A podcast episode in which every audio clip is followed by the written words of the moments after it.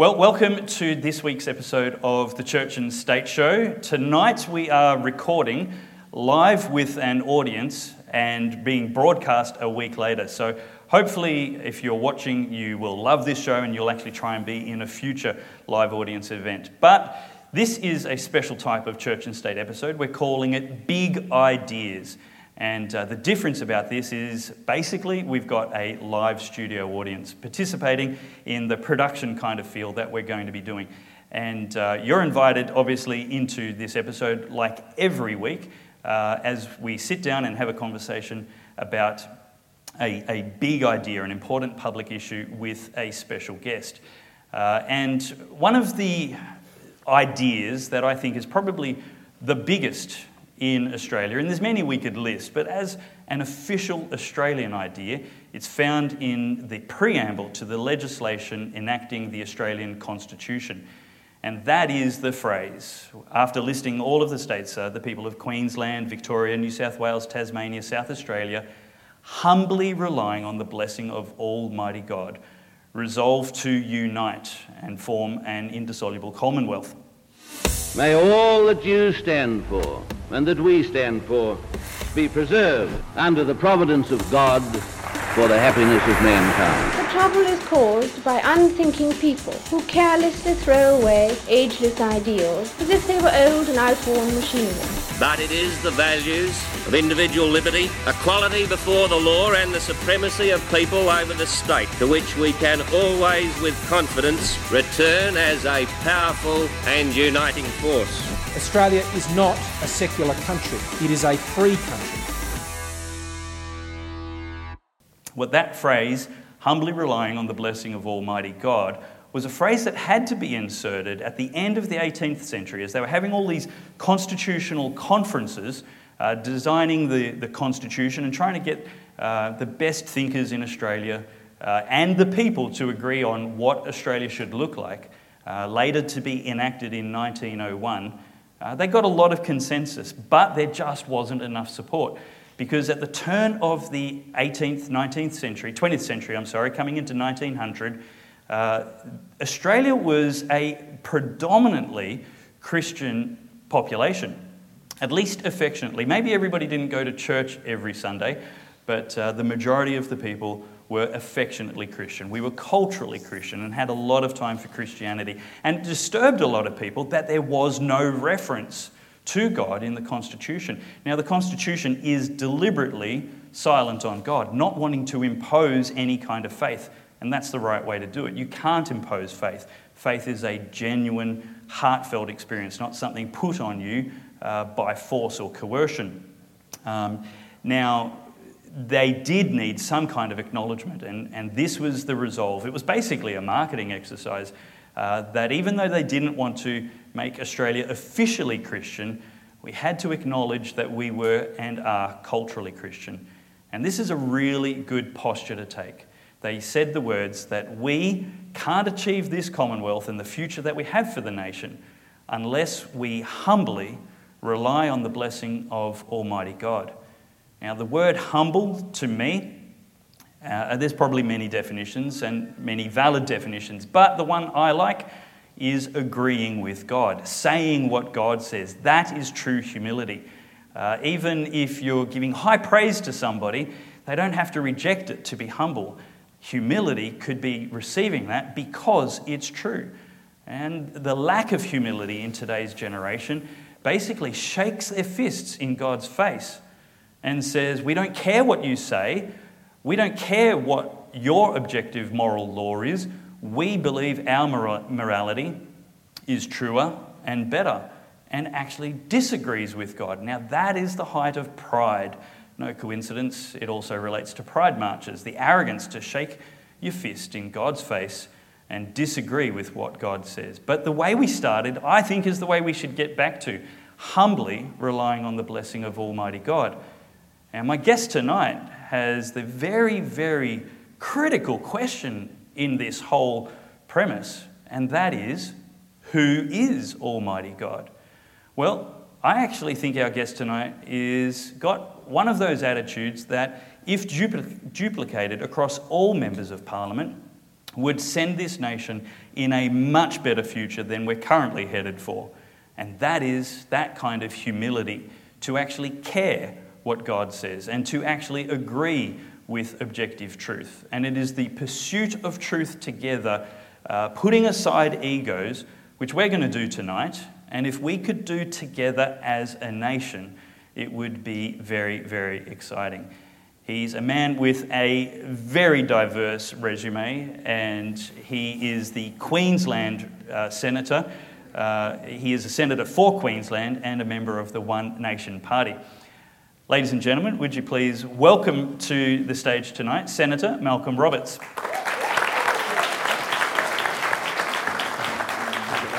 Welcome.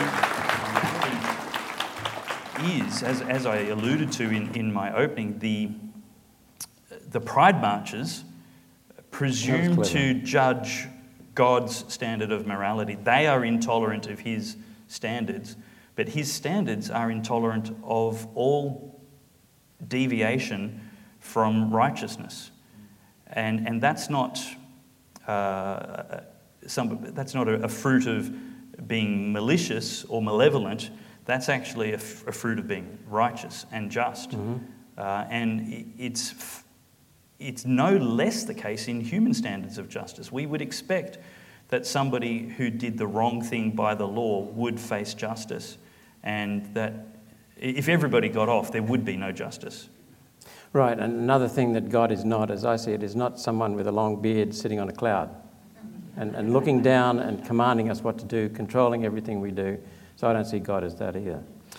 Well, yeah, in the, in the respect that he's not tolerant, he is gracious, he is patient, he is long suffering uh, right throughout Bible history. So aren't we, you really going through his quality, or maybe it's her qualities, his or her qualities? No, it's definitely not her. Um, there are female attributes to God, and male and female. This is why I want to do it with Dave. Male and female. Not, not because he's, he's come, come out and said it's male, but he's so clear, and uh, now he's got me. He's got, he's got me in. Yeah. So God, I mean, if if how one ident- if if if we in modern society permit people to identify with whatever gender they choose, well, God has identified himself as male. Um, and so, at the very least, we should respect that. Um, and of course, he's not anatomically male because he's not limited to a physical body, body. like us. Uh, but he, and, and at the same time, it was out of the completeness of his identity that he made male and female humanity. So there's uh, one name for God, I believe it's El Shaddai, um, that probably best literally translated um, describes God as a nurturer and a caregiver.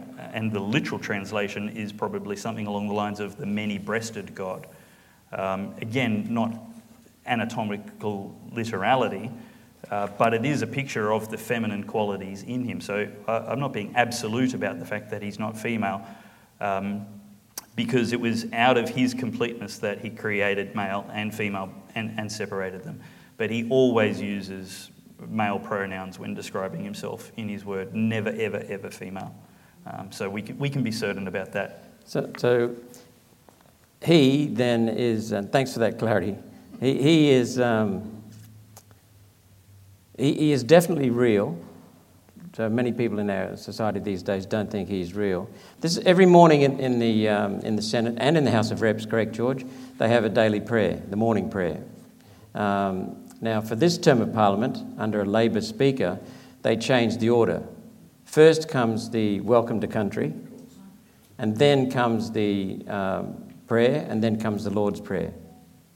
So these are words that are supposed to be guiding us so the President of the Senate says, Senators, I invite you as I read the prayer to pray or reflect in your own way on your abilities to the people of Australia, on your responsibilities to the people of Australia and to future generations. So this is something that will guide the senators. So this is a, pr- a prayer that she starts. Almighty God, so that tells us something about God. He's Almighty. We humbly beseech Thee, so we're requesting. We beseech Thee to vouchsafe, give or grant something in a gracious manner thy special blessing upon this Parliament and that thou wouldst be pleased to direct and prosper the work of thy servants, that's senators, to the advancement of thy glory and to the true welfare of the people of Australia. So it's not just about the, the welfare of the people of Australia, it's also to the advancement of thy glory. The Greens don't, don't um, condone this. Then, then we start with the Lord's Prayer. Our Father, so that tells you who He is, which art in heaven, that tells you where He is. Hallowed be thy name. Thy kingdom come, thy will be done in earth as it is in heaven. Give us this day our daily bread, and forgive us our trespasses as we forgive them that trespass against us. And lead us not into temptation, but deliver us from evil. For thine is the kingdom and the power and the glory forever and ever. Amen. So some, most of us on, on the Liberal side and the One Nation side say those words. But I don't hear anything from the Labor side or the Greens. So, but that, that, is, that tells you a lot about what God is. Yeah. And it is, um, it is fantastic that it's there. Uh, and I've heard some Christians argue for the near irrelevance of it if not believed and, and enacted. Um, and I wouldn't want to spend too much time on that, but I disagree.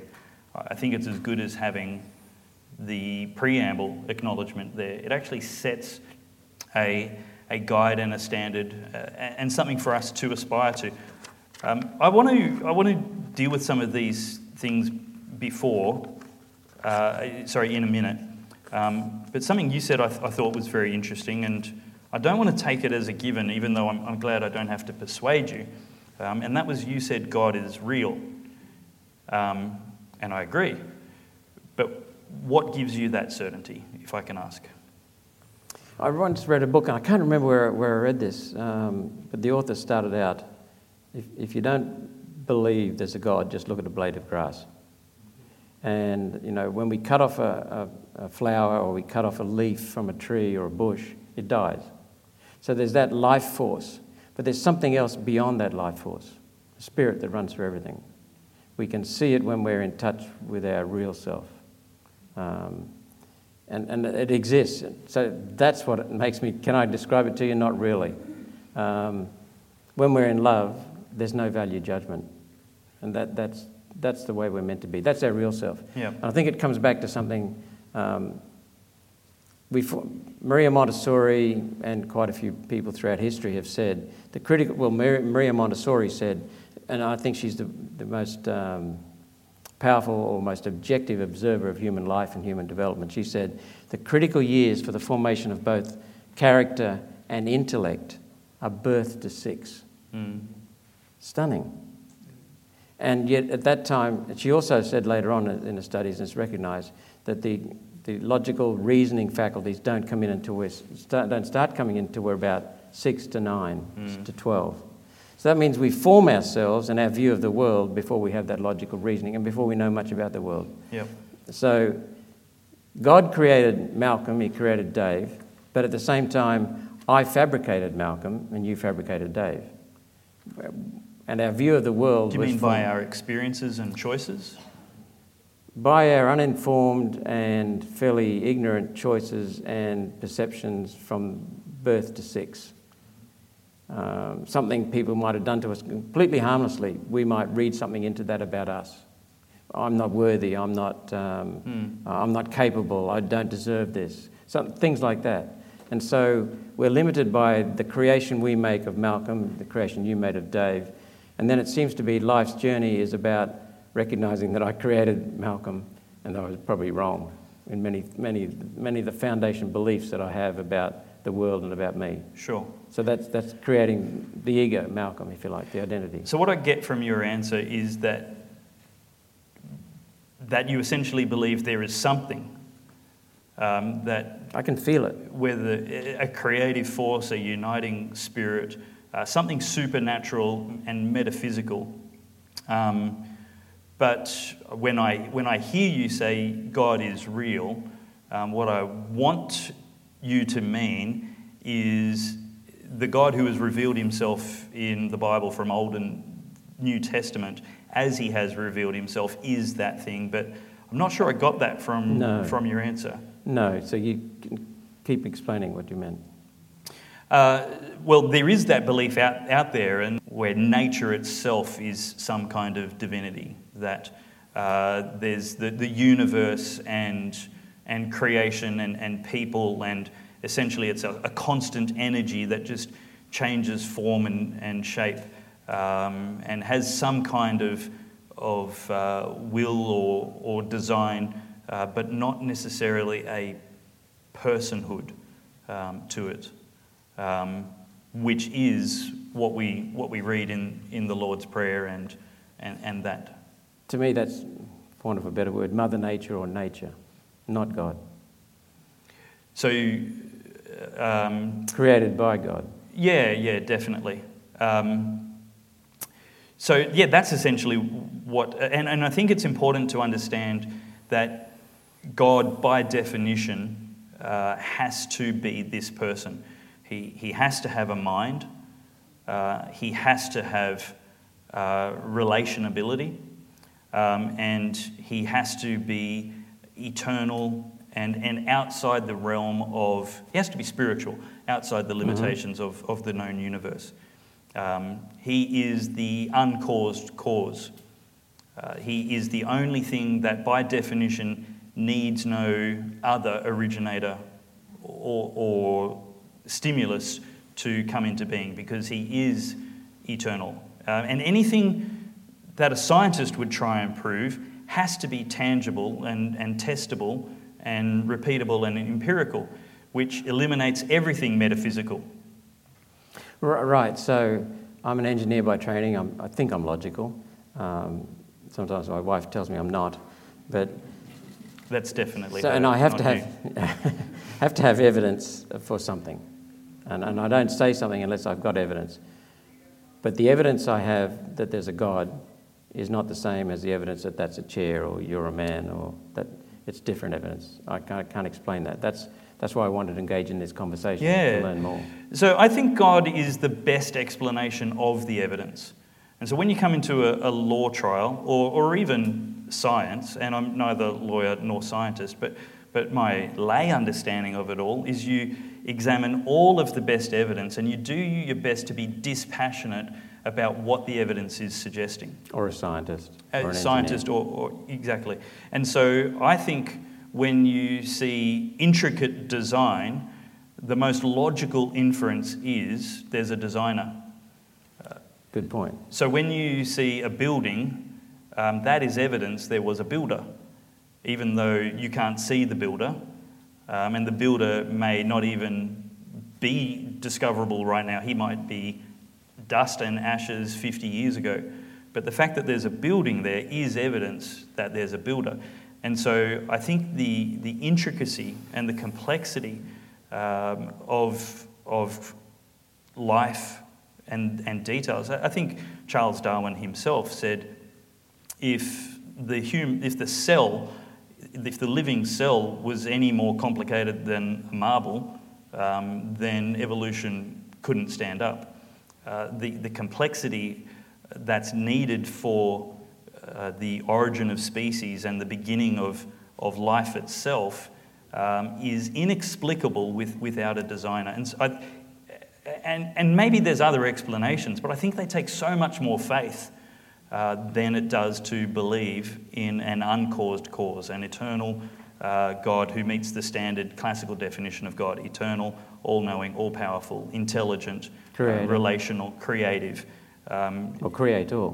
creator and creative. When, I mean, the fact that we are created, the fact that we as people are creative, when God, describing himself, says, I'm going to make man in our image, let us make man in our image. Um, first of all, there's plurality in the words chosen there, which implies the relationality that God's not alone, that he's, he's actually uh, triune, um, which I, we won't get down that track just yet.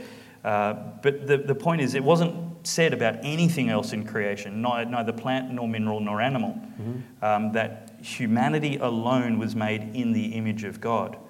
Uh, and whereas God merely spoke everything else into being, it was mankind that he broke his, his modus operandi and actually got involved and molded man out of the dust of the earth. But, but that image of God that we bear, among other things, includes uh, creativity. Now, you know, a, a, bellbird um, has got a very creative nest, but it's nothing like the Sistine Chapel. No animal has ever come close to the creativity and ingenuity uh, of, of humanity. Not, not, not, a, not a skerrick of closeness to what we're capable of. Uh, the engineering, the science, the structure, the art, uh, you know, centuries ago, a thousand years ago, the soaring heights of art that, that we achieve basically give evidence to the image we bear, uh, and that we were made in the image of somebody who is himself creative. And that, and that gives us enormous hope as, as a species, I think, because I, one of the things that, that I, uh, I talk about quite a bit is the anti human movement. Uh, and that's, that's the wrong. Okay, none of us is perfect as such, but, and we're not all monsters like a Hitler, for example. But none of us would be in this room tonight if someone hadn't cared for us. Mm. Because, I mean, Big George there, uh, he's much taller than I am, but when we both popped out of our mum's womb, we were about this big.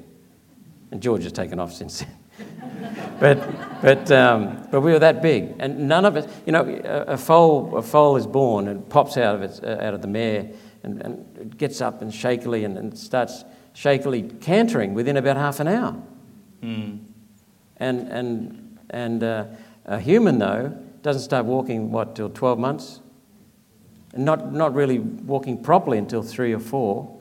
Um, doesn't start thinking properly, can't care for itself until, well, some people until they're 70. But, but, um, but you, you, see what I'm getting at. The, the, the, you wouldn't be here today, I wouldn't be here today, George wouldn't be here, no one would be here if someone hadn't cared for us. The, one of the overarching traits of humans is that we care. And it just annoys me, it infuriates me that, that we are told you're greedy, uh, rapacious, uncaring, irresponsible, you're, you're not kind. Humans are wonderful, and we're created in the image of God. Yeah. So that gives me enormous hope because I think life is a, is a journey from.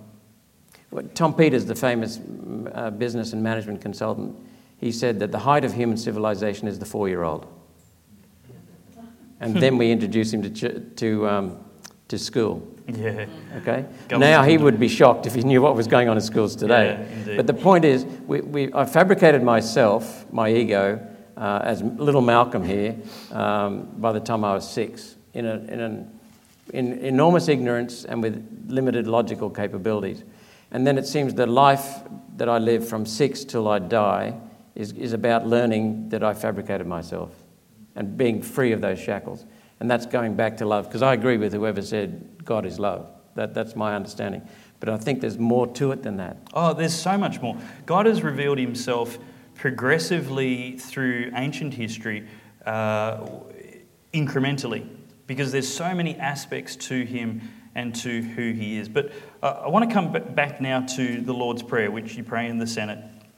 Um, and, and you said, Our Father, the first words tell us who he is.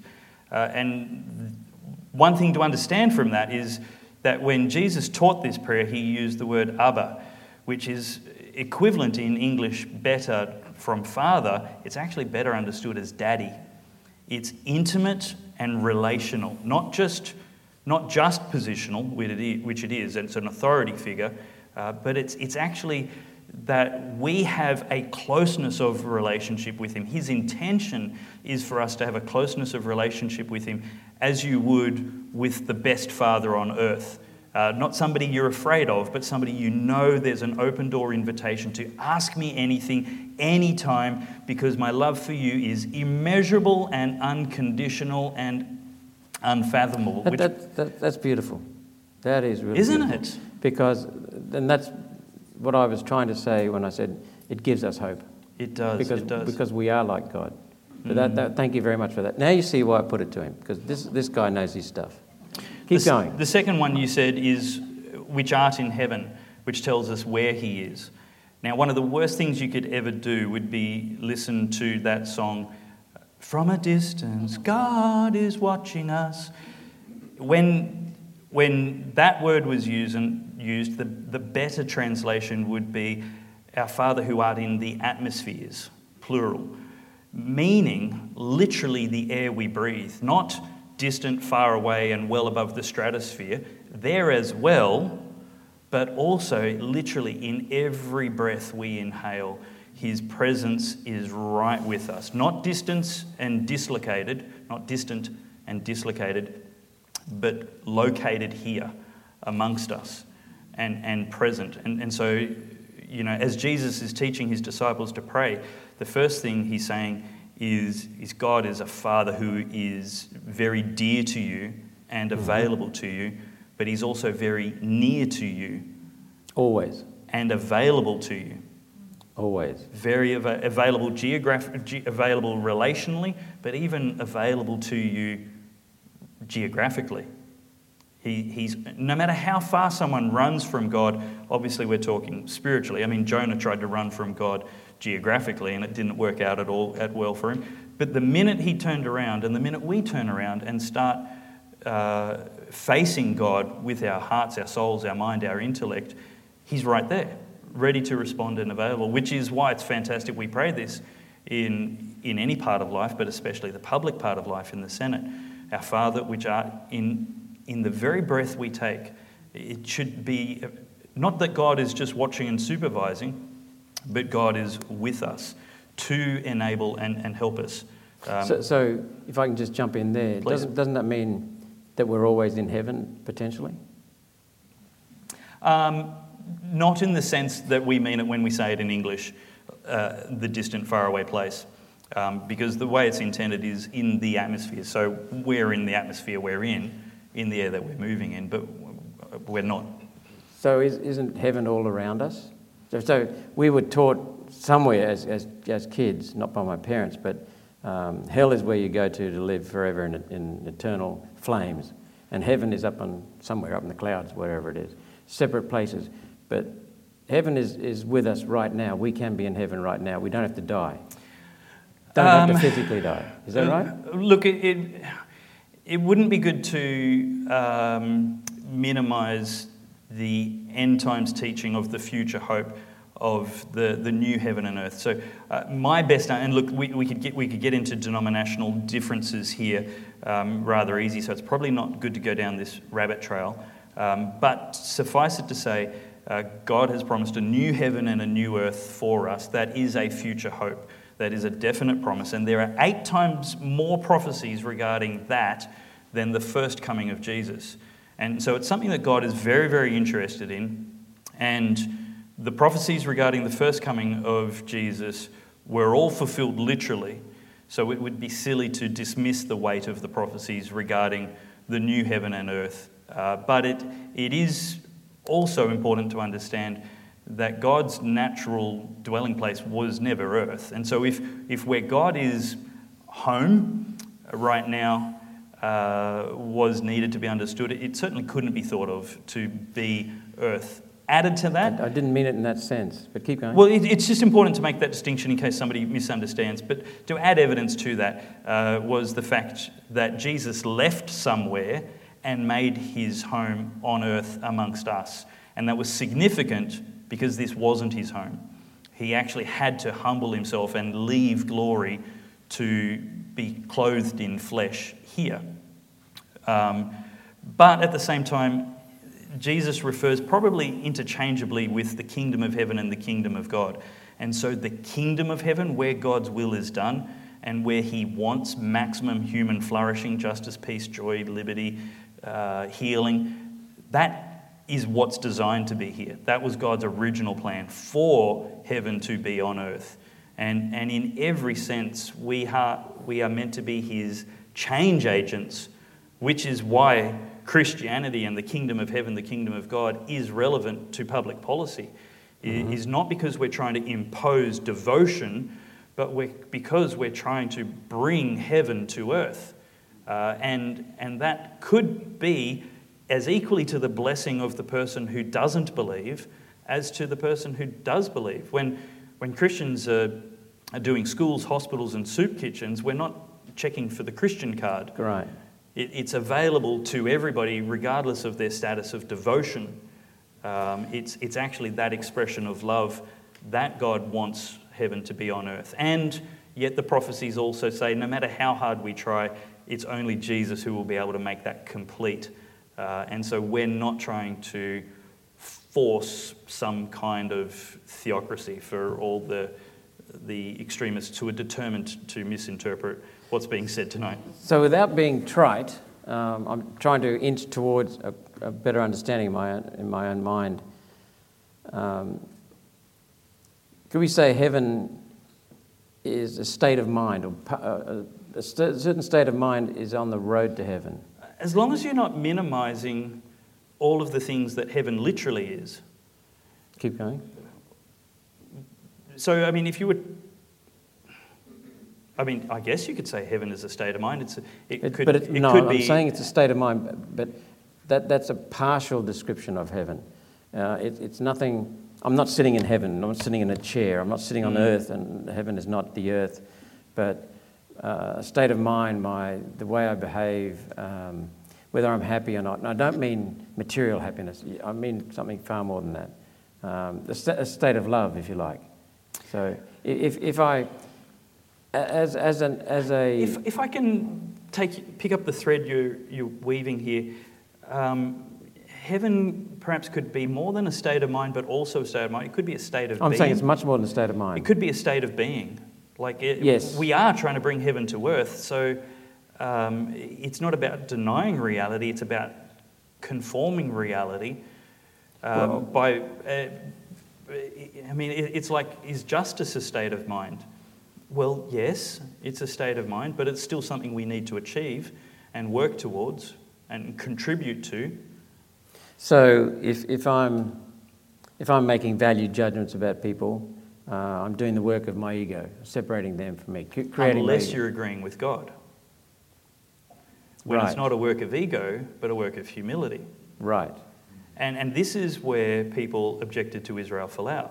It's like, hang on, no, that wasn't ego, that wasn't self righteousness. Self righteousness was disagreeing with God. Humility was saying what God says. Right. And he literally quoted what God says.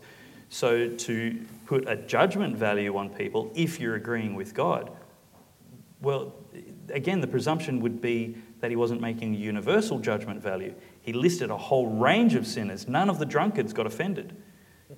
But it was a bunch of people who were themselves disagreeing with God, which objected to the, the judgment value. And, and, and we've got this human morality which is perverted in itself that says you can't judge people. But what if God does? I, I think there's a difference between judging someone and making value judgments about them. And, and, and well, again, the, the confusion is when you're judging somebody's behaviours versus somebody's uh, value. And, and I don't think I know of any Christian, including Israel Folau, who has made value judgments about people. But we're certainly instructed, not just permitted, but instructed to make value judgments about behaviours and ideas. Well, that, that's what I'm getting at. Um, we make judgments, discernments, if you like. They're evaluations of, of someone's behaviour. Does it comply with the law, for example? There's a judgment. It does comply with the law, it doesn't comply with the law. You're doing 110 in a 100 zone. That, that, that's a, there's a judgment there. So you're breaking the law.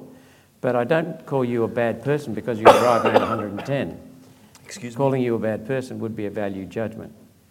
So, was it right or wrong before when you referred to Hitler as a monster? His behaviours were monstrous, but something in Hitler is in the image of God. Is that a yes or a no? What was the question again? Was, was it right or wrong before when you called, you called monster, Hitler a monster? I should have said his behaviours were monstrous, because Hitler was a creation of God. Technically, you're right, but the, the fuller, humbler answer is that we are all in the same boat as Hitler until we are redeemed by Jesus. We are all separated from heaven, from relationship with God, by our own imperfection. There is not a degree of imperfection which makes you righteous. There is only perfection which makes you righteous. And nobody is perfect. Therefore, all of us are in the same boat Right. and needing the loaned or attributed righteousness of Jesus, which is why God is intolerant, because there is only one attributable righteousness. So it's not okay for you to adopt the fantastic teachings of various world religions if they don't point you to identifying with the freely offered righteousness of Jesus. It's, it's miraculous that there's one way to heaven uh, because we have no right to demand it or expect it. And yet God took that initiative and offered us his righteousness when all of us have the, the moral value to God of Hitler, aside from our relationship with Jesus. So aside, uh, John 3:16 says, "God so loved the world that He gave His only begotten Son, that whosoever believes in Him should uh, have everlasting life, should not perish but have everlasting life." John 3:17 says, "God didn't send His Son into the world to condemn the world, but that the world through Him would be saved." Mm-hmm. So Jesus didn't come to condemn us, but John 3:18 says, "Those who didn't believe in Jesus were already condemned." That's our natural mm-hmm. condition because we didn't believe in the name of God's only begotten Son. Our natural condition, our natural state is exactly the same as Hitler. We are all monsters deserving of the ultimate final penalty. And that's not to put us down, that's to equalize us. It is, I, I've got, I'm very comfortable with what you're it, saying. it is the great equalizer. The, the fantastic thing is the guy drowning out at sea, uh, when, the, when the lifeguard sees him put his hand up and ask for salvation, he's not making value judgments on the guy, he's just saving him.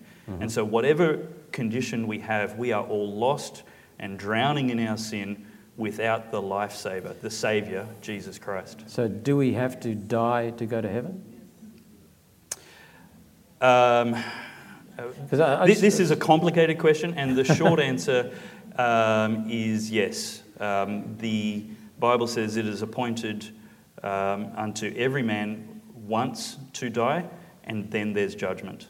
Uh, the judgment is where we basically stand before God, and He says, Are you in Christ with that righteousness which will gain entry?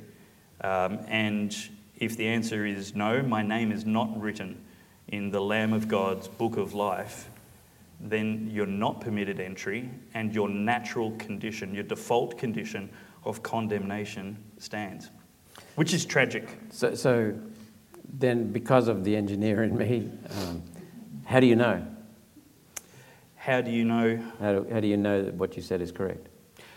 Well, i again, I just have to agree with what God said.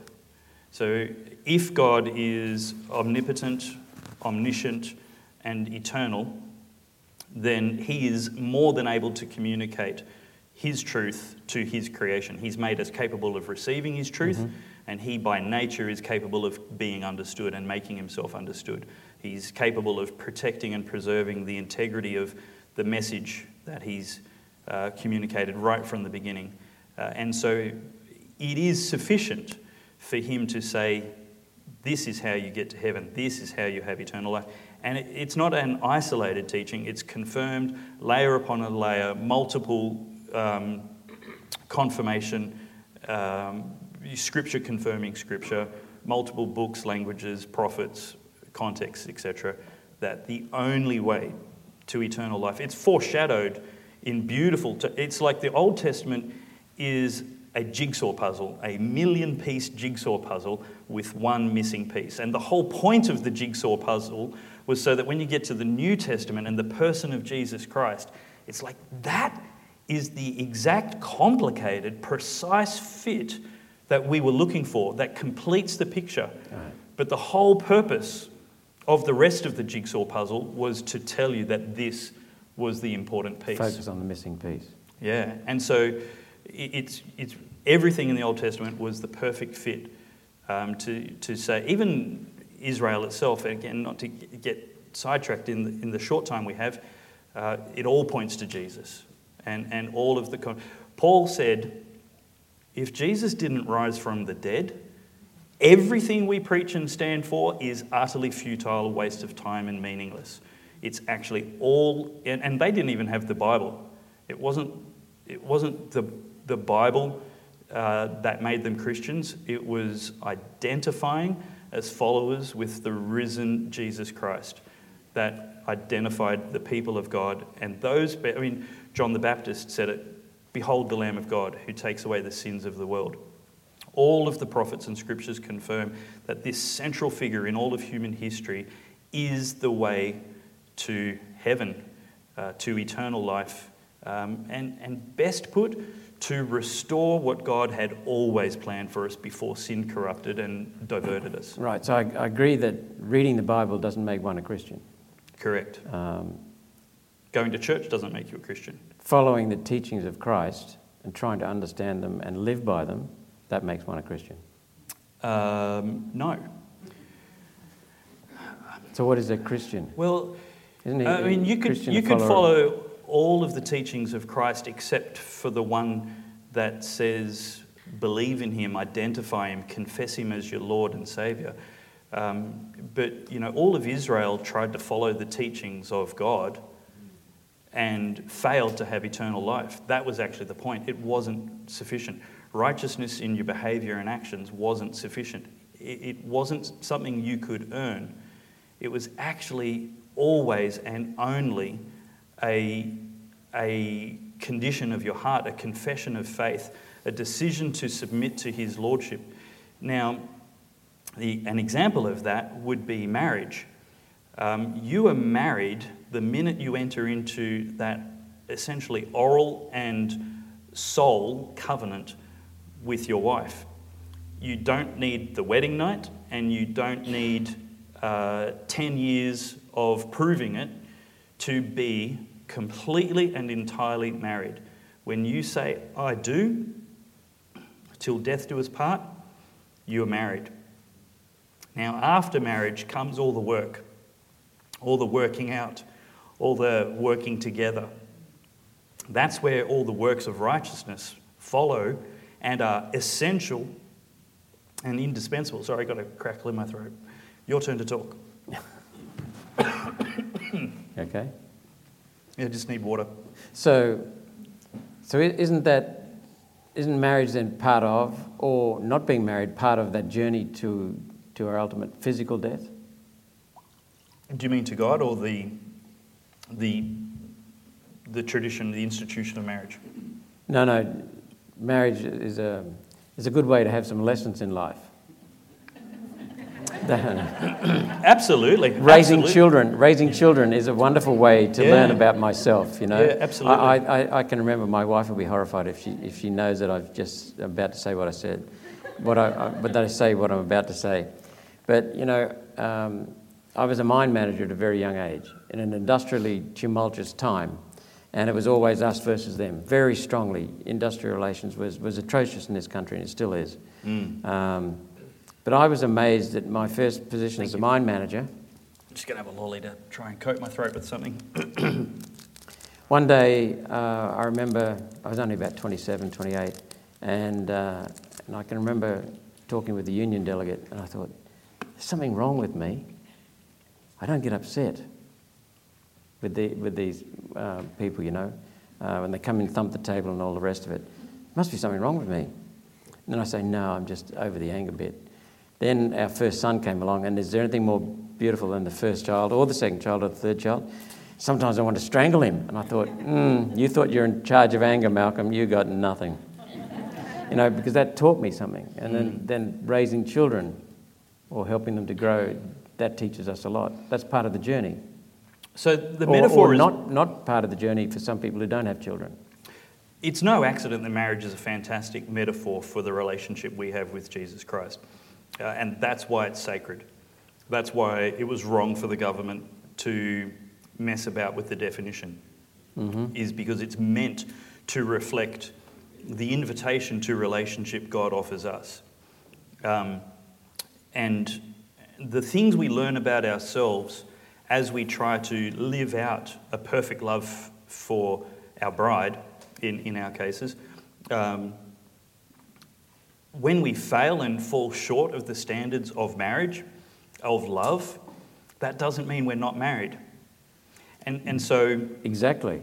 and so, just the same in, in Christianity, uh, being really good at all the behaviors but not having the covenant between Yep. us um, doesn't make you married. Now, by the same token, being uh, imperfect at all the behaviors but having the covenant, the covenant is the defining key of that relationship. And that covenant is more than a contract, as government likes to reduce it to. Um, uh, the most disposable of covenants in, in any legal setting. Um, sadly, but I digress, the, the covenant of marriage is eternal and it's meant to be till death do us part. Um, and so that's why following the teachings of Jesus isn't enough any more than me going to the house next door, having that lady's meals, and living under that roof wouldn't make me married to her. Following the teachings of Jesus doesn't make me married to Jesus. The invitation is that full and irrevocable heart covenant to our Creator and, and to Jesus, and saying, It's you and me forever, and you're the leader. Right, and, and I have a responsibility to my wife, regardless of what happens. Regardless. Absolutely. There's, and, and that's, that's Jesus' covenant to us. He's saying, He's saying to us, You don't need to walk on eggshells around me. I love you, and you are mine forever. Well said. Mm. Now you see why I volunteered. Still comes back to can is heaven on earth? I'm not saying earth, planet earth. I'm saying can we be in heaven on earth? You, you've already said we must die material, uh, physically to, to enter heaven. If you're talking the eternal life um, location, no, heaven's not on earth. Um, people who have died right now aren't on earth. The Bible teaches to be absent from the body is to be present with the Lord. But um, Jesus also said, Okay, right. Behold, I, Yeah. I'm leaving you. I'm going to another place to prepare for you, like a bridegroom would for a bride. Um, and he said he will return. So that's all. People who die now are not here on earth. Uh, but at the same time, my understanding of end times is that essentially God is going to bring heaven to earth and completely um, undo all of the evil, destroy all of the evil, break the curse of sin and death forever, uh, and, and essentially put it back to the way it should have been all along before we humans So then what, messed it up. that leads to the question what's the purpose of that? What was the purpose of the experiment we're in? That reads like an experiment. Um, well, the, the purpose, the, the purpose was that was always the plan, and we messed it up. It wasn't an experiment Right. any, any more than um, you having kids was an So, experiment. so when I created um, Little Malcolm at the age of six, uh, and every now and then, and, and we say that, that our formative years are with us for life, uh, and it's our overcoming, overcoming, is that the right word? Our realization, our Maturing? maturing, that might be a good word, uh, or a useful word. Um, that journey, that journey takes us toward heaven. Or is it just that little Malcolm who, I, who sure- created? I, I'm, I'm hesitant because I'm not exactly sure how you're defining heaven. Um, if I No, want to define heaven being here on earth right now, it's relationship with Jesus in my heart. And if I have, if I have the kingdom of God in my heart, if I am a slave to Christ, which is the ultimate freedom, then, then that is the closest I can have to heaven here on earth. And, and, and I could go into long details and stories about that, but there's probably better stories that aren't mine. Oh, that's very useful, very useful. Um, George, you were sharing with me that, that's, that's, that uh, saint, the patron saint of comedians. Um, you know, this, It's dead set funny. What was his name? Lawrence. I thought you said Morrison. St. Lawrence? No, I honestly did. I thought, I thought jo- George hasn't lost his sense of humour. So, eh, and I just want to use this guy because it's the most recent one in, in mind. Um, but so many people have been in literal hell on earth, Yeah. but because of heaven in their hearts, because of Jesus in their hearts, um, they were undeterred and unslowed by the hell around them. So, this particular guy uh, was being uh, martyred for his faith and his Christian belief. And he was roasted alive, like in a grill, over hot coals and fire.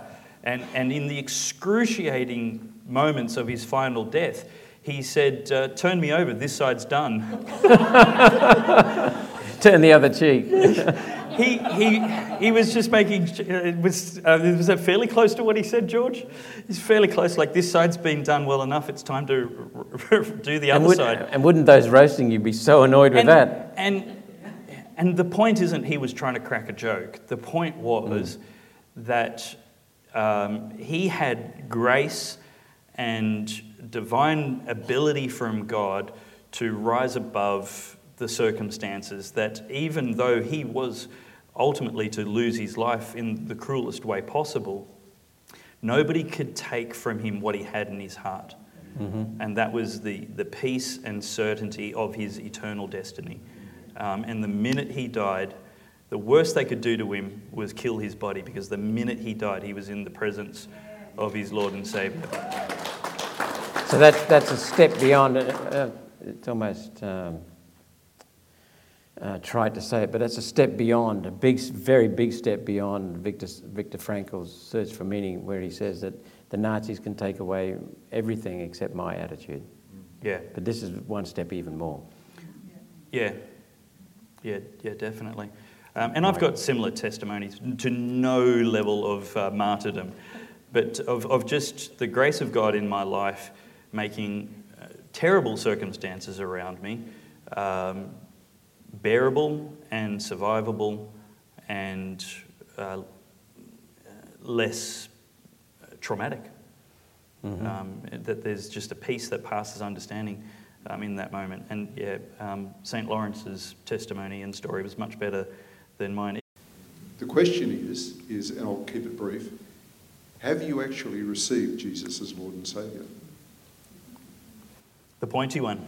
Yeah, I, I would say no to that. Uh, I I think that'd be fairly obvious. Um, but I've been searching and I know that Jesus has something, this is going to sound trite, special. It's That's not beyond, trite. It's beyond special. No, no, but I, I, I, I didn't mean trite, I mean limiting. The word special is not adequate. There's something beyond that. Uh, when I came back from America, when I went to a new town, I would um, go to the Catholic Church for four weeks, go to the Presbyterian for four weeks, and see who was the best sermon. Okay, and and that meant that meant a lot to me. That's how we do it too. Still doing it. um, so, so I, I like the Christian values. I, I try to abide, abide by them. I have read the Bible several times, but mainly when I, or when I was young. So I don't probably understand it as well as I need to, which is obvious. I can't quote chapters or verses from it.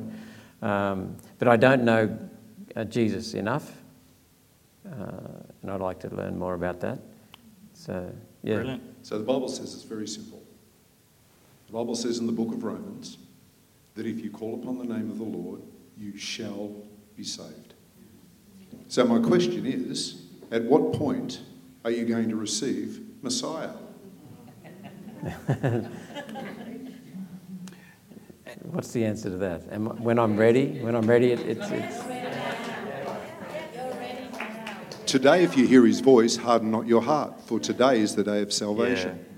Today, if you hear his voice, today. Those who people who watch these, uh, this YouTube channel will know exactly who I'm talking about. Actually, in fact, I've just remembered his name, Ray Comfort. Yes. Um, he, he puts it this way um, If you're being offered a parachute and you're being, you know the plane's about to crash or you're about to jump and, and you have no choice. Um, there comes a point where you have to stop thinking about Yeah. whether or not you accept the parachute. And the person pleading with you to put on the parachute is not trying to impose their faith upon you, because faith in a parachute is a very rational thing to do, and it's not an ego thing to ask somebody you care about to put on the parachute. Put your trust in the parachute. Put on this faith, and it will save your life. Um, and really, that's a, an invitation for everybody watching uh, that Jesus and faith in Him is a parachute that should not be delayed for contemplation's sake. Um, it- it- it's urgent because none of us knows. Um, and we, we're going to dinner now one kilometre away, and, and people watching, you're, you know, what actions will you be taking in the next two hours that could go wrong? Very so few people can predict the hour and day of their death. Um, of that moment where we uh, are absent from the body and present with the Lord, and, and, and He's looking for our name in His book of life. Um, and, and so, uh, yeah, the, certainly Roberts' invitation to you and, and my invitation to everybody watching is you will understand more once the eyes of your spirit have been opened. You will never have enough understanding to have 100% certainty. There will always be a small final step of, of faith um, that's, that's required. Is it, is it faith or is it knowing? Because It's there's faith. ult- ultimate, Uh, scri- knowing, though. Scri- scri- I mean, if you've got a, se- if you mean a sense of knowing as opposed to a completely Intellectual knowledge. No, no, I mean Yeah. a sense of knowing. Yeah, A capital K, if you like. it's probably not fair to be too specific about that. It might be more certain for some than others. Um, but what I do know is it doesn't take much faith. It, it takes the smallest crumb of faith. It's more than enough to, to put on that parachute and enjoy the ride down um, to, to, you know, firm ground. Um, and so, yeah, that, that's a good place to finish. We do have to finish right there. Would you join me in thanking Senator Malcolm Roberts? Thank you, sir. Heavenly Father, Abba, in the atmosphere right close to us, in the air that we're literally breathing, uh, we thank you that you are Almighty, that our nation acknowledges you, and we ask that in our hearts as well as our nation, we would be humble enough to rely on you and to agree with you. And uh, we pray this for everybody here, everybody watching, and for every one of our elected representatives at every level of government in this nation. And I pray this prayer in Jesus' name. And everyone who agreed said, Oh, yeah, yeah, yeah. Amen. Well, thank you for watching. We uh, that's it for this week's episode of the Church and State. Show. Next time we're doing a live audience event. I hope you can come along um, and especially grab a ticket for dinner with our special guest. Uh, we have got uh, some plans on what is coming up soon. Uh, but they're not yet confirmed, so I can't announce them. If you would like to come to a church and state conference, Yes. uh, we are in Adelaide we come and expecting way, hundreds of people Dave wants me to uh, at the so that I location can there on the not be held 6th and 7th of October. Um, so thank you very much for watching. God bless you and Australia, and we'll see you in the next episode of the Church and State Show. I need to go outside. Today, we need a special kind of courage. Not the kind needed in battle, but a kind which makes us stand up for everything that we know is right, everything that is true and honest. We need the kind of courage that can withstand the subtle corruption of the cynics, so that we can show the world that we are not afraid of the future.